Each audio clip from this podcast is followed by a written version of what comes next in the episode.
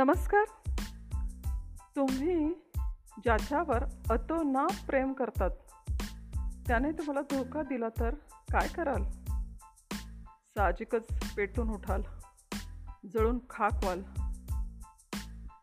तुमचं हृदय सतत जळत राहील. पण तसं न करता शांत व्हा. मनात एक ते शंभर अंक मोजा. त्यापेक्षाही जास्त मोजण्याची वेळ आली तरी मोजत राहा. कदाचित कोण जाणे तुमचा गैरसमज असेल पहिल्यांदा त्याची शहानिशा करा आणि त्यानंतर पण उत्तर होय हेच येत असेल तरीही शांत राहा. प्लीज थांबा राग शांत करा. तुमची आणि तुमच्या लाईफ पार्टनरची जोडी स्वर्गातून होऊन आली आहे. ती सहजासहज तोडू नका. लाईफ पार्टनर तुमचाच आहे. जर एखादा व्यक्ती तुमच्या ताटातला घास घेत असेल तर त्याला भिकारी समजून माफ करा. आता दुसऱ्याला दोष देण्यापेक्षा आपण आपल्याला परफेक्ट समजतो किंवा आपण परफेक्टही असू शकतो. पण कुठेतरी आपल्या लाईफ पार्टनरशी चर्चा करा न भांडता त्याला विचारा विश्वासात घेऊन त्याला म्हणा की मी तुला माफ करेल. पण गोष्ट एकही लपून ठेवू नकोस. जसंच्या तसं मला सर्व सांग. इतका विश्वास इतकं प्रेम दाखवा की तो नक्की तुम्हाला खरं सांगेल.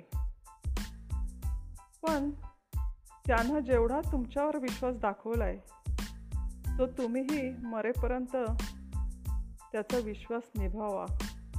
जे काय त्याने तुम्हाला सांगितलं आहे ते फक्त तुमच्या मनातच ठेवा.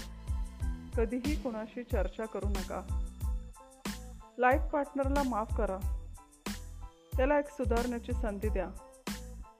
आणि तुम्ही नक्की द्याल. असं मी का सांगते? कारण त्याच्या जागी तुम्ही तुम्हाला स्वतःला ठेवून पहा. कारण त्याच्यावर अशी काही परिस्थिती आली असेल किंवा अशी परिस्थितीशी जुळवाजुळव झाली असेल आणि त्यामुळे हे घडलं असेल. आणि आपल्या हातून जर असं झालं असतं तर तर त्यानं काय केलं असतं? मनुष्य असल्या कारणानं हे सोपं नाही. याचा उद्रेक होणार. कारण ज्याची चोरी पकडलेली असते तो आधी शहाण्या बाळासारखा वागेल. किंवा मी ओके होतो असं ॲक्टिंगही करेल. तुम्ही तेवढे नक्की हुशार आहात. पण काय करणार? पदरी पडलं आणि पावन झालं असं समजून घ्या. आता एक तो श व्यक्ती असतो. तो जीवनात एकटा पडलेला असतो. मग तो मानसिक आजारी होतो.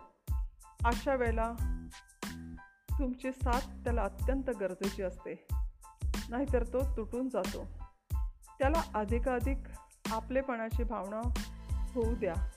कदाचित तो तुम्हाला गिल्टी असल्याचा भाव देखील दाखवल. कधी असंही असू शकतं.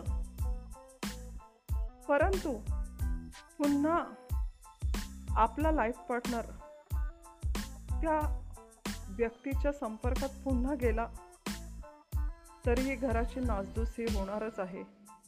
मग तो कदाचित तुम्हाला इजा करेल. तरीही तुम्ही त्याला माफ करा कारण आता ही तुमची एक परीक्षा आहे. आपला लाईफ पार्टनर न गमवण्याची तुम्हाला इन एनी कंडिशन त्याला गमवायचं नाही आहे तुमच्या प्रेमात डुप्लिकेट प्रेम दिसता कामा नये. कारण श व्यक्ती स्वतःच्या मनात तुटून गेलेला आहे. आता त्याला सांभाळून घ्या.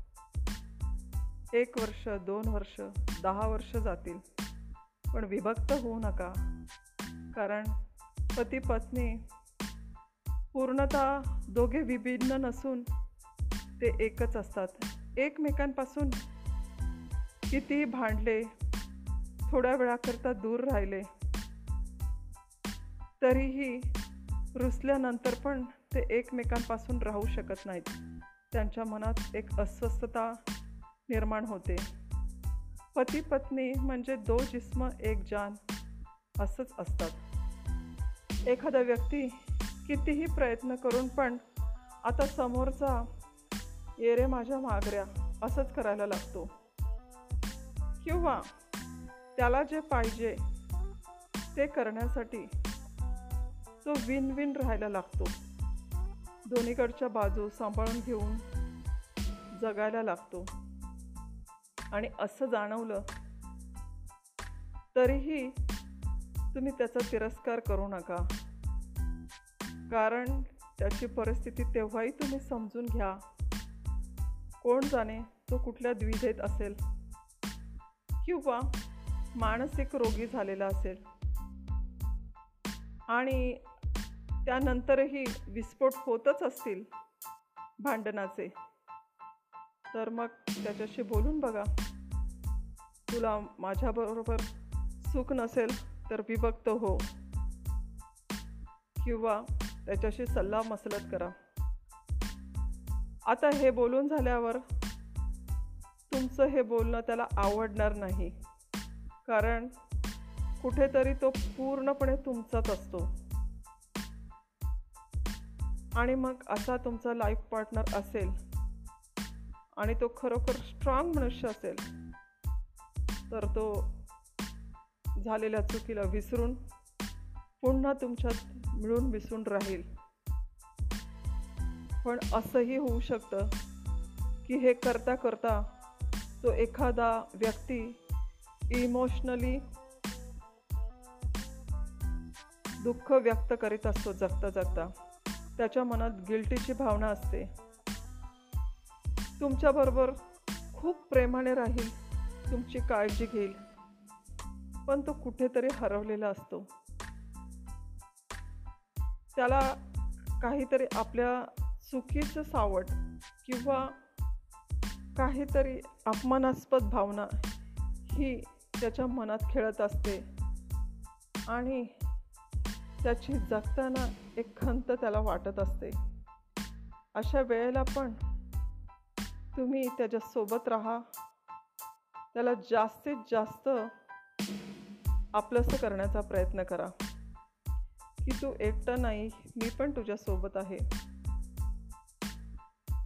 या कहाणीतून मला असं सांगायचं आहे की जगात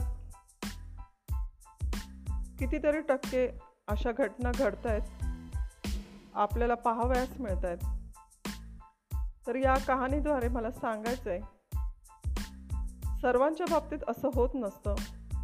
कितीतरी जोडपे लक्ष्मी नारायणासारखे राहतात. पण काही काही व्यक्तींच्या जीवनात असे वादळ येतात. तर प्लीज तुमच्या लाईफ पार्टनरच्या बाबतीत असं चुकून घडलं तर त्याला सांभाळून घ्या. त्याला एक संधी द्या. कारण तुमची साथ ही त्याला खूप आवश्यक असते अशा वेळेला.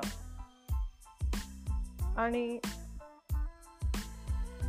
अशी तुम्ही साथ जर त्याला दिली नाही तर कुठेतरी तो मनाने खचत जातो तुटत जातो. कोण जाणे? कुठल्या ना कुठल्या दिवशी आपला मानवाचा अंत हा होणारच आहे. तर आपल्याला या सोन्यासारख्या मिळालेल्या जीवनामध्ये सोन्यासारखं जीवन जगण्याचा प्रयत्न करायला काय हरकत आहे? So take care of each other Thank you.